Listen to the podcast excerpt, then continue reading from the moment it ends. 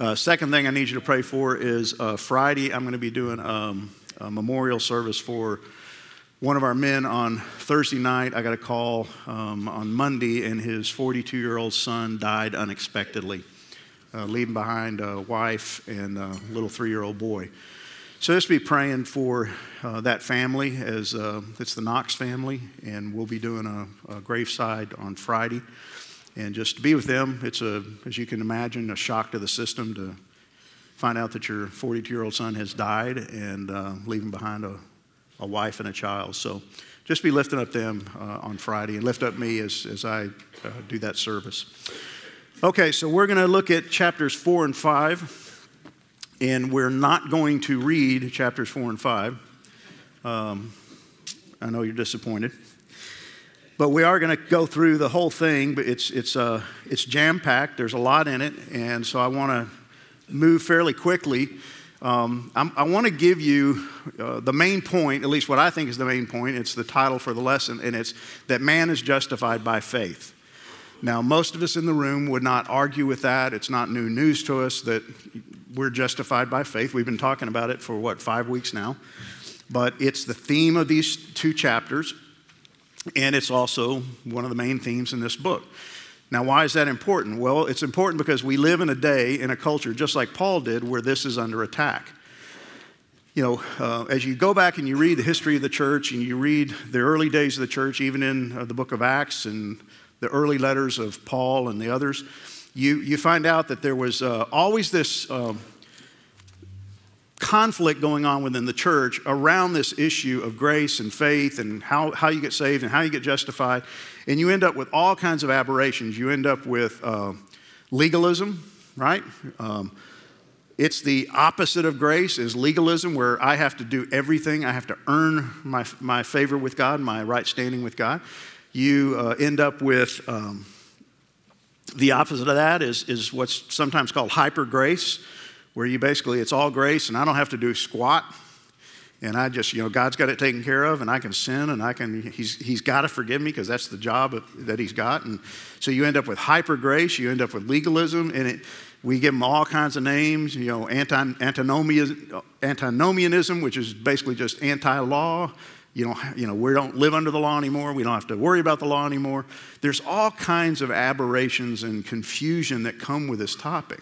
And, and the book of Romans deals with all of it. And that's why it's such an important book because it, more than any other book, it unpacks the gospel better and more clearly um, for us in terms of what is the gospel? What is this thing called salvation, justification, sanctification? And so these two chapters, I, I, I this isn't in your notes because it kind of came to me late, but I just want to kind of give you an outline to, to give you uh, how it all fits together. And it really kind of goes like this you've got three different parts. The first part is chapter four, and it's all about Abraham. And the reason he deals with Abraham is because he's, again, talking to an audience that has both Jews and Gentiles in it. And they're, they're all they're believers, but he's been talking to the Jews and he's been talking about the law and he's been talking about circumcision. And what better person to go back and talk about than Abraham, who is the father of the Jews. He's the one they hold in real high esteem, and so he's going to go use him as an example of justification by faith, not works, which is kind of really going to throw them for a loop because they've always thought of Abraham as being justified by works. So he's going to use him, and he represents the patriarchs. And if you go look at Hebrews chapter 11, which is the great hall of faith, it has all these different patriarchs, including Abraham, and, in every section it says, by faith Abraham, by faith Noah, by faith Moses, by faith Sarah, by faith Enoch. Eh, over and over again, by faith. All the patriarchs live by faith. And so he's going to use Abraham. Then he's going to go in chapter 5, verses 1 through 11. He's going, now let's talk about you, both Gentiles and circumcised uncircumcised and circumcised, Jew, Gentile. Let's talk about you. You're also justified by faith, not by works. And so, again, that's the theme of these two chapters. And he uses this uh, past tense and future tense. He says, We are reconciled. In other words, we have been made right with God. We have peace and access to God. I have peace with God, access to God, and I have hope future hope. And then he says, and we will be saved. So past tense, present tense, future tense. You will be saved. He's talking about glorification. And then the last part of chapter 5, he's going to talk about Adam and Christ. The first Adam, the second Adam. And we'll unpack these more, but Adam brought sin and death into the world, and Jesus Christ brought righteousness and life. And so that's kind of the flow of these two chapters as we go through them. We're not going to be able to cover everything, obviously, but it kind of gives you a good idea of where we're going as we move through these. Now, in these two chapters, you're going to see contrasts. And we're not going to, again, cover all of this, but he's going to talk obviously about faith versus works. He's going to talk about grace versus law, grace, legalism. He's going to talk about justification and condemnation, love versus wrath, the love of God, the wrath of God, Jesus versus Adam in chapter 5, eternal life and death. Jesus brought life, Adam brought death. Uncircumcision and circumcision, that's a theme he's been talking about the last few chapters. Gentiles and Jews, obviously, and then righteousness and sin. So you see in these two chapters, if you just go, if you read through them and just look for contrast, this is a lot of what you're going to see. And he's juxtaposing these two themes all throughout the book. And then finally, the free gift available through Jesus Christ and Adam's trespass. He's going to put those two things up against one another. And so that's kind of where this is all going as we move through. So we start out chapter 4 in verse 2, and he makes it real clear who he's talking about. He immediately says, For if Abraham was justified by works, so he's going to go straight to, let's go to the core, let's talk about the most uh, significant figure in the Jewish history is Abraham. Why? Because he's the father of the Jewish nation. So he says, What then shall we say was gained by Abraham, our forefather, according to the flesh? For if Abraham was justified by works, and what he's saying is, many of you, at least the Jews in the audience, think that he was justified by works because of the things that he did. And he's saying, no, if he was justified by works, he's got something to boast about. But what did he say in chapter 3? Remember, he said, none of us have anything to boast about. We don't have a right to say, Look at what I did for you, God. Look how great I am. So he says, If Abraham was justified by works, he has something to boast about, but not before God.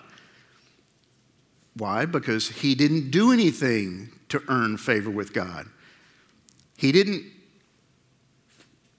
do any acts that God looked down and went, Man, that is one sharp cookie. That Abraham guy, that Abram guy living in Ur, man, he's just a righteous guy. That's not how this happened. He chose him. What's amazing is he chose him before he was even a Jew. The Jewish people didn't exist. Ab- Abram was living in Ur of the Chaldees, and God chose him. Not because he was special, not because he was righteous, not because he was good, not because he was godly. He just chose him. And out of him, he made a nation. So he has no reason to boast. But what does it say? He goes on and says, Well, what does the scriptures say? Go back to the scriptures. Abraham believed God. He believed God, and it was counted, reckoned to him as righteousness. Now let's look at these two words. This is, we read this and we go, What's the big deal? But keep in mind the context, keep in mind the audience. It's made up of these Jewish Christians, and they're sitting there, and he's talking about their patriarch, their hero. It'd be like somebody slamming George Washington for us as Americans. You know, he's the father of our nation. Well, they're having a hard time with this. And he says, no, he wasn't justified by his works, but by his faith. And it says that he believed God. And that word believe is pisteo, and it means to trust in, to have confidence in. He had confidence in, he put his trust in God, his hope. Everything was based on what God had told him. And we're going to dig into that and see what that means. But he believed in God. And it was counted to him as righteousness. Now, what does that mean? Well, the Greek word here is reckon, credited, imputed. So he believed in God, and that was credited to him as righteousness. Not, I did some stuff for God, and God saw me as righteous, and therefore chose me. And you may sit there and go, well, who cares? Well, you should care. Because again, when you're sharing the gospel, when you're trying to tell people about how to get right with God, one of their biggest blocks is going to be, but what do I need to do? How do I how do I fix myself before I come to God? And what he's going to tell us in these chapters and through the rest of the book is God doesn't ask you to fix yourself before you come to him. You don't have to become righteous to be deemed righteous by God. And that goes against everything in, in, in the way we think. And, and sometimes we treat people like that. Like if somebody comes to us and says, I struggle with a particular sin, well, we, we want them to get their act together. Well, stop doing it. Just stop doing it, and then, you know, then you can become a believer. Well, no, that's not how this works. We want them to come to faith in Christ in their sin so that God can help them with their sin. There's a huge difference. Abraham's right standing was unearned and undeserved, is what Paul's trying to say. He believed in God, and it was counted, reckoned, imputed as righteousness. And it's totally the opposite of earning or doing it through works. Now, this is what gets really interesting to me. He says, Abraham believed, had faith in God, and it was counted to him as righteousness. Now, you and I could read that, and some of us do read it, and we think, okay, what was counted as righteousness? Because he says, and it was counted as righteousness. What's the it referring to? Is it his belief? Is it his faith? And this is really kind of interesting when you start thinking about it. We're not saved because of our faith. Whoa, wait a minute, Ken, you're a heretic. We're, we're saved by faith. Believe in the Lord Jesus Christ and you shall be saved. But you got to be really careful with this because this is where we get kind of off kilter and confused. We're not saved because of our faith. In other words, his faith did not save him. He wasn't saved on the basis of his faith. And again, this is where we mess up faith because we turn faith into a commodity or a work. That I have to have faith and I have to have a certain kind of faith or a certain amount of faith or it will not work. I don't have enough faith. His faith is not what saved him we're saved by the object of our faith. Now, let me give you an illustration that, and all illustrations break down, but I was trying to think of a way to, to get my, my head around this where I could explain it.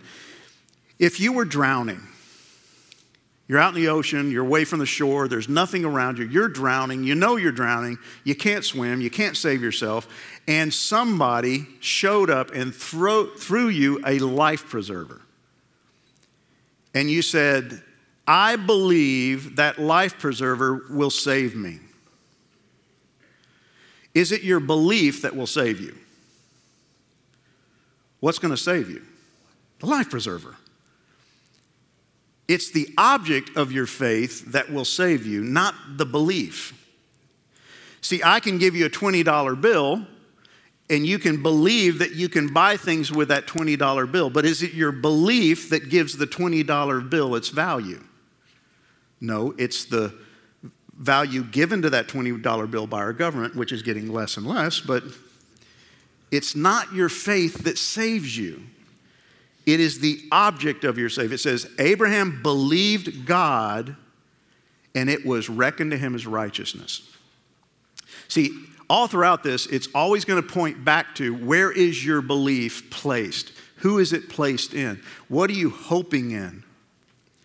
And so in this case, he's using Abraham, the patriarch, the father of the Hebrew people, to say his faith was in God, he believed in God, and it was counted to him as righteousness. In other words, God said, Your belief in me, your dependence upon me is what saves you, is what counts as righteousness. It's not his works.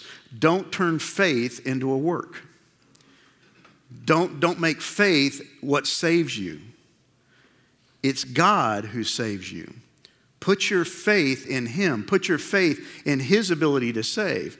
And then he uses this illustration. He says, Now to the one who works, you have jobs, most of you. Some of you may have more than one job, but you work and you get paid, right?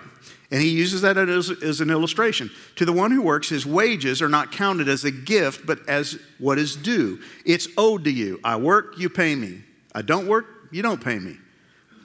But he says, the one who does not work, but believes in him who justifies God, the ungodly, who justifies the ungodly, his faith is counted as righteousness. So if you work, your wages are not a gift. They're not given to you. Your, your boss can't come to you and go, Well, here's a gift. I know you work 60 hours and I just want to give you this gift.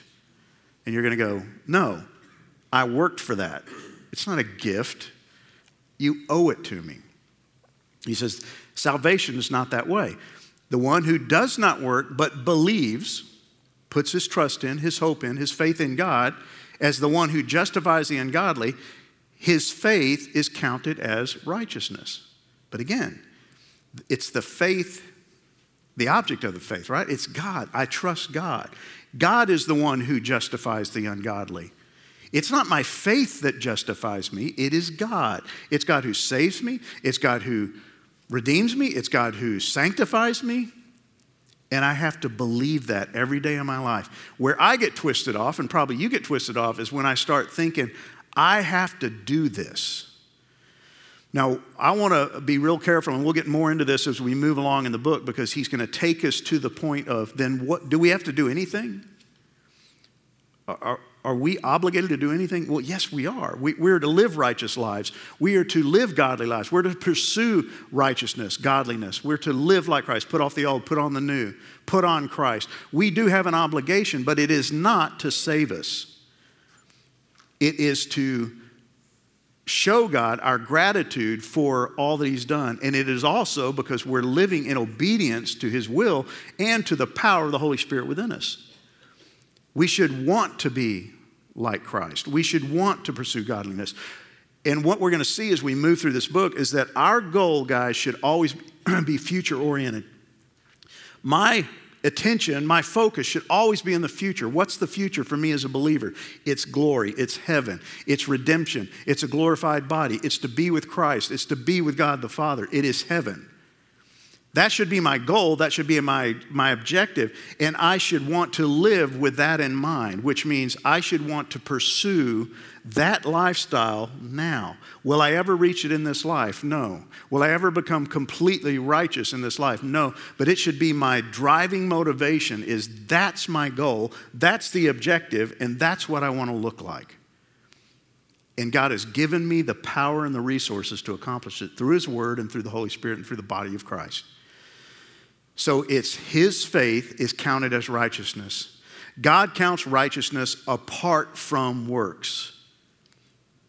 And, and, you may think, well, you know, man, he's belaboring this point. He's, he's riding this horse to death. But guys, I'm telling you, it's still alive and well today. You know, when I write my blog, I, I get people who write me back. Some people say I like it, some people say you're a heretic. Um, I have one, one group that's been writing me off and on since I've been blogging on Romans, and now I'm in Hebrews, and I could not figure out where they were coming from. And they kept saying, you know, they were actually taking parts of my blog and they were posting it on their blogs. And I was getting pingbacks, and I was thinking, who are these people? And they were not agreeing with anything I said. They were not agreeing with this teaching about faith and not works. And so I started doing some research. I started going to their blogs, and I discovered that they're, um, they're called Christadelphians. Uh, I think they're a cult.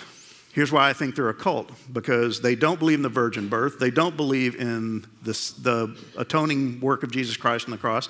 They don't believe Jesus was the Son of God. They believe Jesus was a man who lived a righteous life as a model for you and I that we too can live a righteous life and that we can become totally righteous in this life.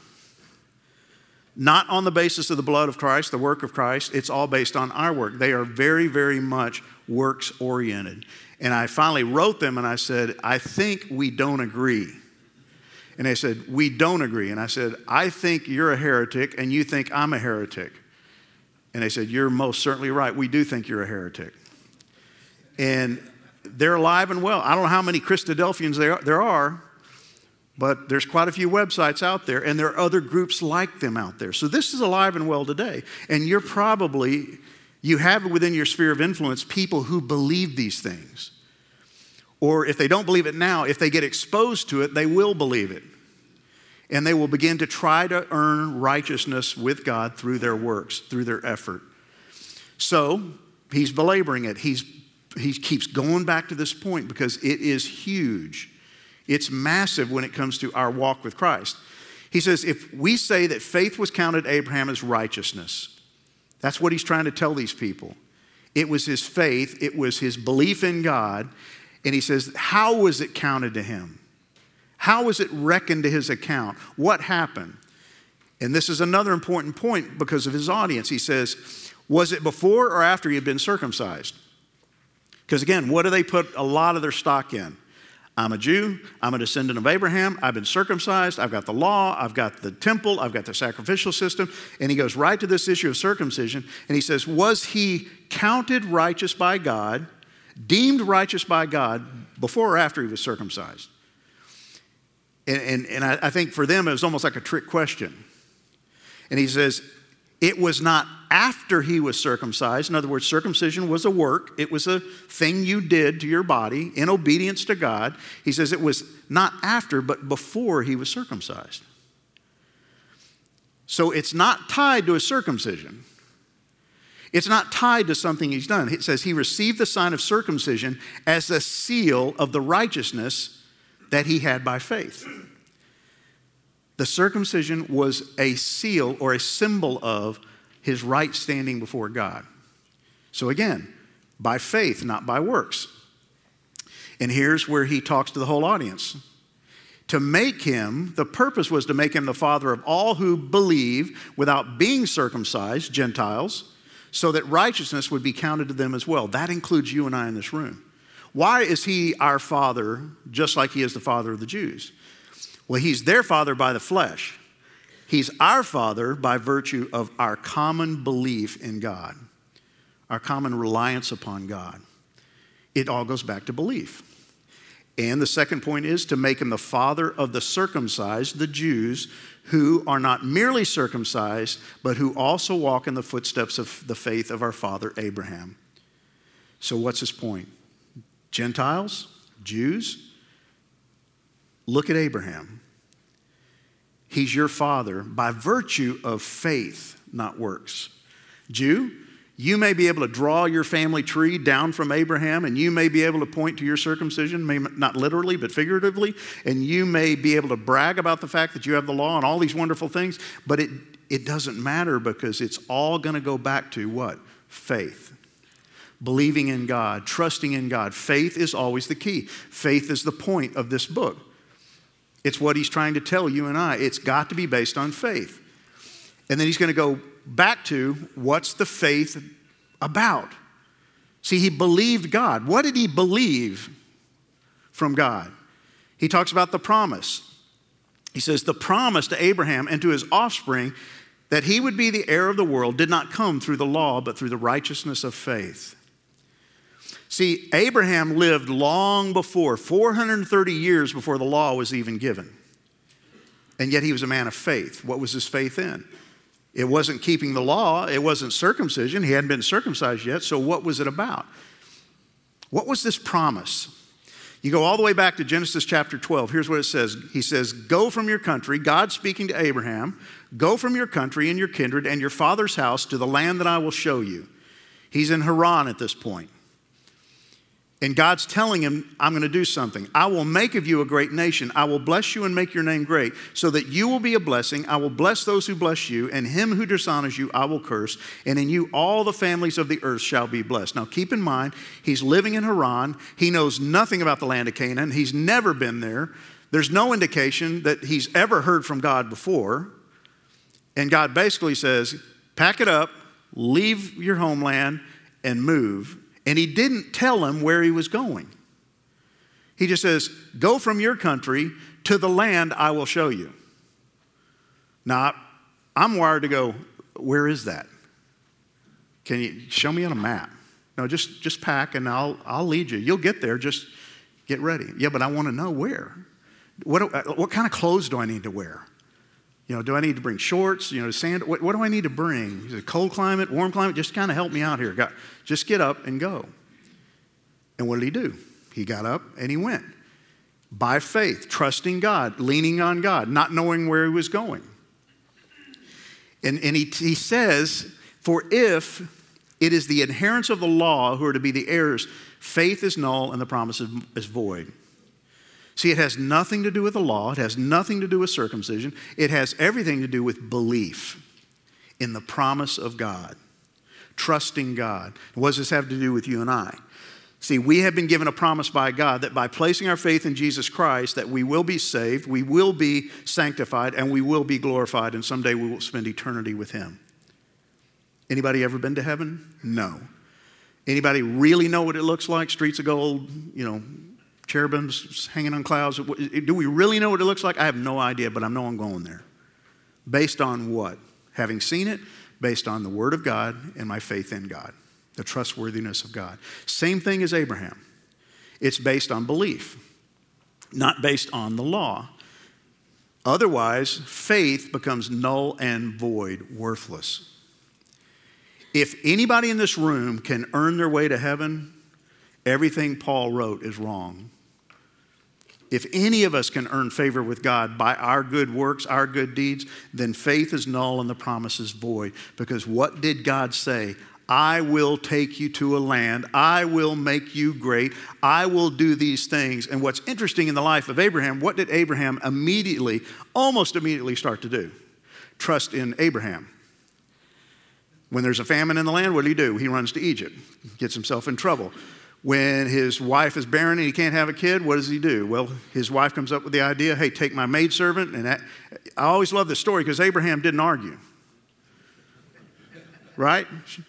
Hey, honey, I got this great idea. I can't have children, but you need an heir because God said you're going to have an heir. So why don't you go into my maidservant? And he's like, honey, great idea. You got any more? Got any more maidservants? You know, want to increase our odds, you know? No, he did it. He immediately started trying to do things his way. And, and what's easy to do is to say, well, then he didn't have faith. No, he really did have faith that God was going to accomplish what he said. He just thought God needed a little bit of help. See, why was he going into his, maid, his wife's maidservant? Because he needed an heir, because God had promised to make him great. And I can't be great and I can't have a multitude of nations come from me if I don't have somebody to bear more children. So I'm going to help God out. See, faith always ends up in conflict with what? Works. He still believed God, but he thought God needed help. Sometimes you and I believe God, but we think he needs our help. And that's when our works get really screwed up. And we need to always go to him and say, God, you said I'm going to have heirs. He even went to God. Remember, he said, I can't have a kid. We're both old. She's barren. We can't have a kid. How about Eleazar, my servant? And God goes, no, that's not how this is going to work. You're going to have a kid through Sarah. I don't know if you know this, but she's old and she's barren. Yeah, God knew. And he was learning how to have faith in God, how to rest in God, how to trust in God. That's why it depends on faith. This life on this planet always is going to be based on faith, trusting God. It's important that we understand that, that the promise may rest on the grace of God and be guaranteed to all the offspring, both Jew and Gentile. It's got to be based on God's grace, not your work. God doesn't owe us anything. And as soon as we get into the thought pattern that somehow God owes me anything, I have totally missed the point of grace. And I've, I've negated and devalued the gift that He's given me the death of Christ on the cross. If I think that somehow He owes me something. And there's an interesting phrase in verse 18. It says, In hope He believed in hope. Sounds like something Yoda would say. In faith, he, he, in hope, he believed in hope. What was he hoping in? This is really interesting because it goes on and says he was hoping that God would make him the father of many nations. That was the key to everything else coming true. He had to have kids, he had to have grandkids, great grandkids. He was hoping for something yet future that God would make him the father of many nations. And he hoped against hope. And it basically, it could be translated this way against all human hope, Abraham believed God. You ever felt hopeless? You ever felt like this isn't working? This thing called Christianity doesn't really work. It's not working for me. I, it, and you start to lose hope. That's when we need to keep hoping. We need to hope against hope. We need to keep hoping even when we feel like things are hopeless. We need to keep that future focus. It's like when Peter started walking on the water. Jesus called him out of the boat. He starts walking on the water. The storm's going crazy. He's looking at the Lord. He's walking on the water. And then as soon as he looked at the storm, what happened? he sank. We got to keep our focus where it belongs, our faith in the right place. I love this from Charles Wesley. He says, In hope against all human hope, self desperate, believe. Faith, mighty faith, the promise sees and looks to that alone, laughs at impossibilities and cries, It shall be done. Hope is looking out at what God has said and God has promised. Don't you know that Abraham all along the way was going, man, this is not working out like I thought it would. He said he was going to take me to a land, but he never really lived in the land. He never had a city. He never had a home. He lived in tents. He lived for years and years with a barren wife and a, a decaying older body and going, when am I going to have any of this come true? And what did he have to do? Keep hoping. Keep going to the promise. Keep looking to the future. See, our problem is we focus on present circumstances and lose sight of the future promise. This world is not all there is. You know, when I sat down last night with this family, having lost their 42 year old son, and talked to his mom, and no mother should ever have to bury your son, whether he's four or 42. And they're weeping and they're trying to tell stories and they're crying. And Guys, I long to never have to sit in a room with anybody else and do that. I long for heaven. I long for the fulfillment of God's plan. This world is not all there is. That is the result of, of the sin in this world, of the fallen nature of this world. Death is a reality, as he'll talk about in this chapter. So, in hope, he believed against hope. He kept his focus on the right thing because God said, So shall your offspring be. That was part of the promise. And this is where it gets really interesting. Genesis 15, 5. God brought him outside on another occasion. He says, Look at the stars. Just look at the stars. Look toward heaven, number the stars if you're able to number them. Then he said to him, So shall your offspring be. He had nothing. He had no kids. He had nothing. Nothing had been fulfilled yet, and he's still wondering when is this going to happen. And it says, And he believed God, then the very next verse, and he counted it to him as righteousness. See, God has promised you guys a lot of things. He's promised you heaven. He's promised to sanctify you. He's promised to give you peace and joy. And you're sitting there going, when is it going to come? Because it doesn't seem to be working. You got to keep hoping in the future promises of God. And it is that belief in the trustworthiness of God that will be counted to you as righteousness. Trusting in God, resting in Him, not your works, not your effort. It says he believed. And Paul explains something very important in this passage over in Galatians chapter 3. Galatians is really the companion book to Romans. And they ought to be read together because they really go together. Listen to what he says. Now, the promises were made to Abraham and to his offspring. It does not say, and to offsprings. So he's making a commentary on Genesis. Listen to what he says. It doesn't say to offsprings, referring to many, but referring to one, and to your offspring. It's a singular word, who is Christ. This is what I mean. The law, which came three, 430 years afterward, does not annul a covenant previously ratified by God so as to make the promise void. For if the inheritance comes by the law, it no longer comes by promise, but God gave it to Abraham by a promise. So, what is he saying? The promise that God made to Abraham included the coming of Jesus Christ, the Messiah. Now, did Abraham know that? Some commentators believe he did. I don't think he did. I don't think he knew about the Messiah. I don't think he knew about Jesus, but he knew that there was someone coming in his lineage who would fulfill the rest of these promises. He hoped in that. He believed in that. He knew that this was a singular word. He knew that there was someone coming. He didn't know the full extent, but he believed in that coming. And it was counted to him as righteousness. It's the same for us today. We believe that someday Jesus Christ is coming back. If he's not coming back, let's go do something else. Right? If Jesus isn't coming back, I got a few chores I could do. I got some broken things around the house. I got some, you know, I could go have fun somewhere, but I believe he's coming back as part of the promise of God. See, he was telling him Jesus would be the means by which the promise would be fulfilled, and he had to hope for it without ever seeing it, as Hebrews 11 tells us. The nations would be blessed through him. Isn't it interesting that he says, I will make you the father of a multitude of nations? Well, wait a minute. He was going to make him the father of the Jews. But see, when Jesus came, what happened? It now included everybody. See, it's interesting. He says, I'm going to make you the father of a multitude of nations. That couldn't happen from the Jews because every Jew bore a Jew. It had to come when Jesus came, when Jesus made the, the gospel available to everyone who believes, which automatically makes us what? Children of Abraham because he believed and we believe, and we share that in common. If you go down, down to chapter 8, Paul says this Those whom he, God foreknew, he also predestined to be conformed to the image of his son, in order that he might be the firstborn among many brothers. We are brothers. We are brothers in Christ. We are brothers with Christ. We are in the family of God. We're heirs sons of God. We are in the family of Abraham. Why? Because of our common belief.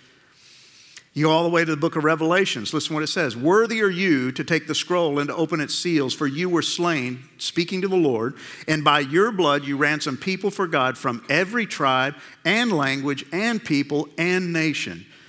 See, Jesus will be the ultimate fulfillment of the promise made to Abraham, and he believed it.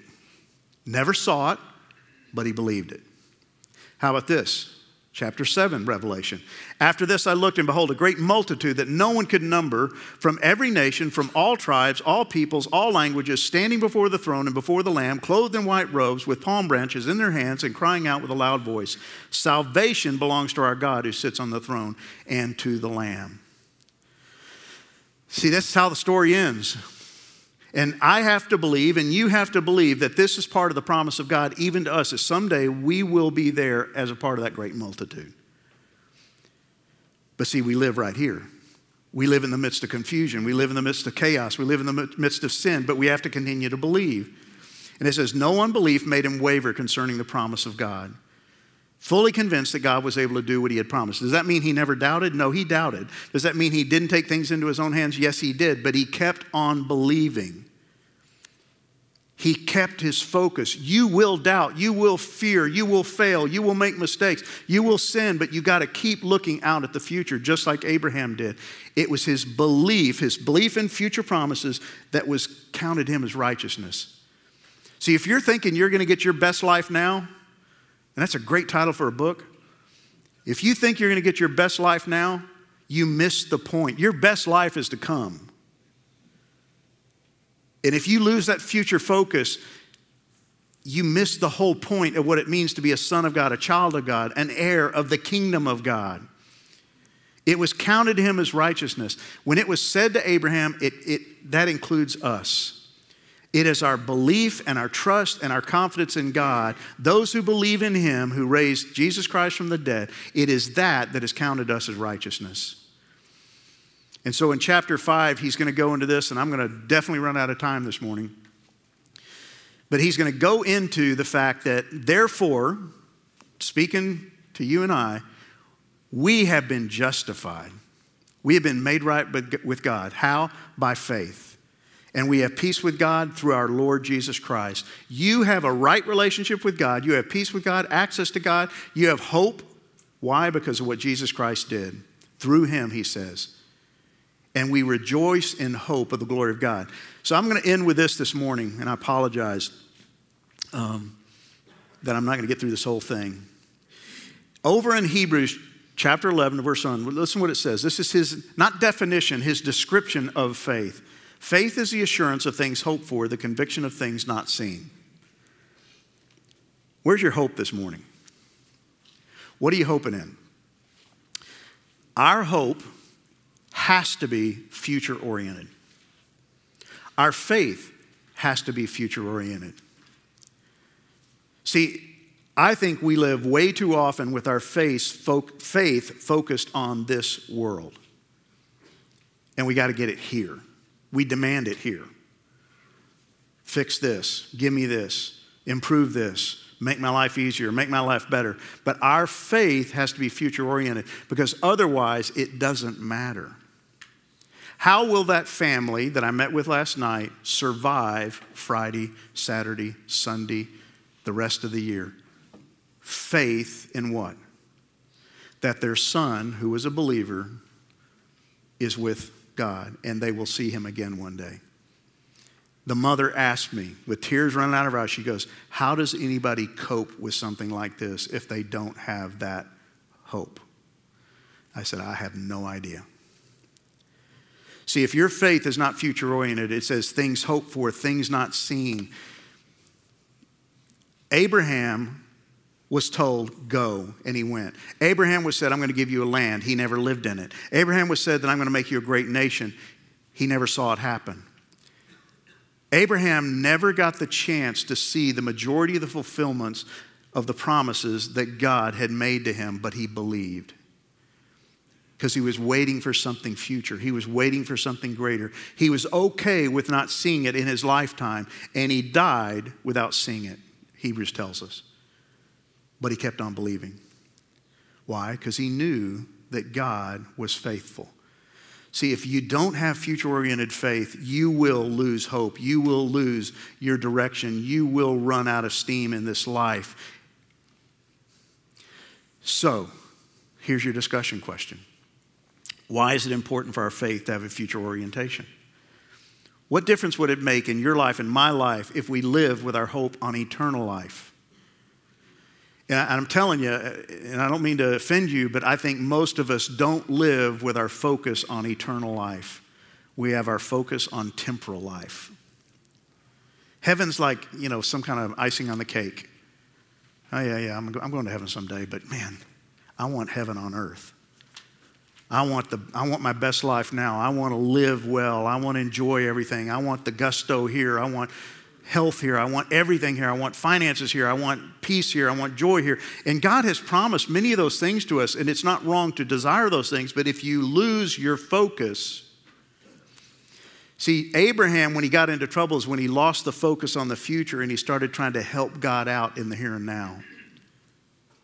How about Ishmael? How about my wife's maidservant? Hey, God, I can make it happen faster than you can. He didn't know that God's future plan involved hundreds and hundreds and hundreds of years of waiting. So, why is it important for our faith to have a future orientation? Father, I pray for the men this morning as they talk around the tables that you would guide their conversation, that you would prompt them to be open and honest, that your Holy Spirit would work mightily, that they would let down their guard, let down their barriers, their attempt to hide things. And Father, just be open and honest that we do too often live without a future orientation, living for eternity. We live for the here and now. So, Father, bless the times around the table, guide, direct, and speak mightily. And I pray this in Jesus Christ's name. Amen.